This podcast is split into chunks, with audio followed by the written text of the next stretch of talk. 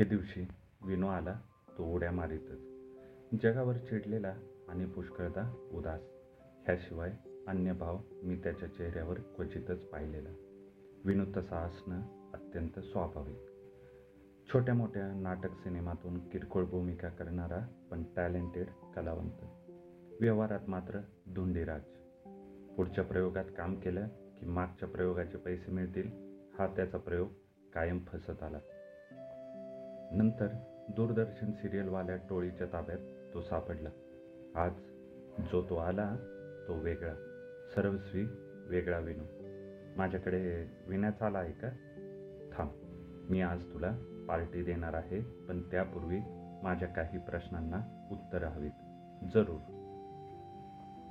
मीटरपेक्षाही चार आणे जास्त न घेणारा सुट्टे पैसे परत करणारा टॅक्सीवाला तुला कधी भेटला आहे का? नाही. मीटरवरचा दिवा गेला असल्यास मीटरवरचा आकडा नीट दिसावा म्हणून जवळ काड्यापेटी बाळगणारा रिक्षावाला पुण्यात भेटला आहे का? नाही.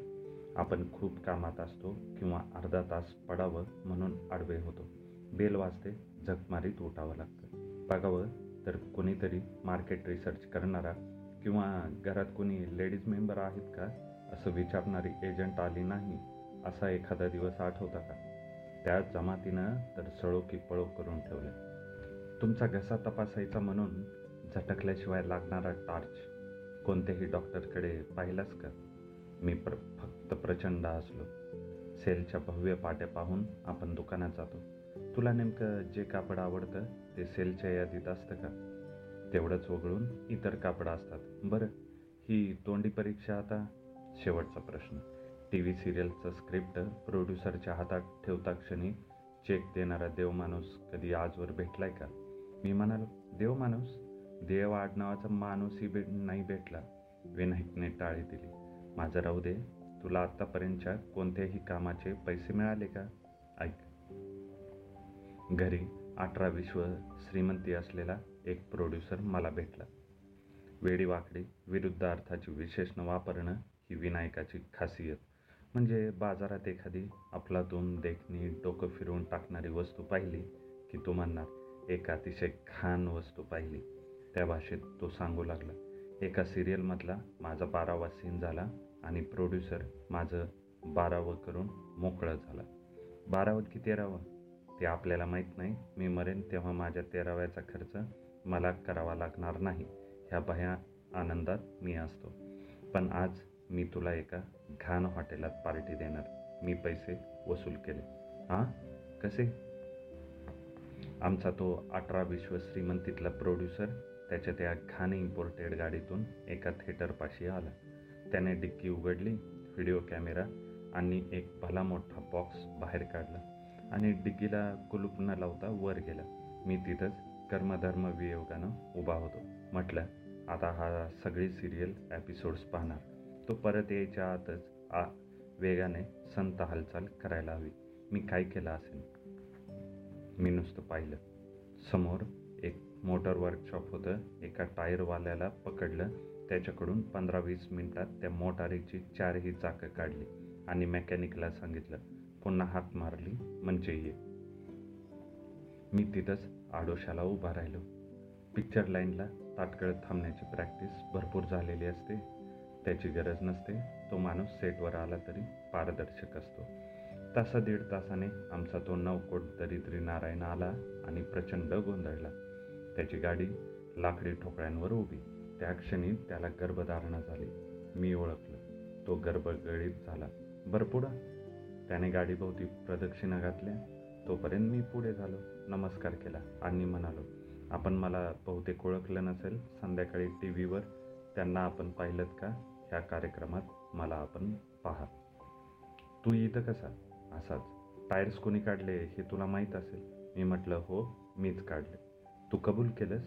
झटपट विलंब करून. मग? बास्टर्ड असं मला तो जिवाळ्यानं म्हणाला.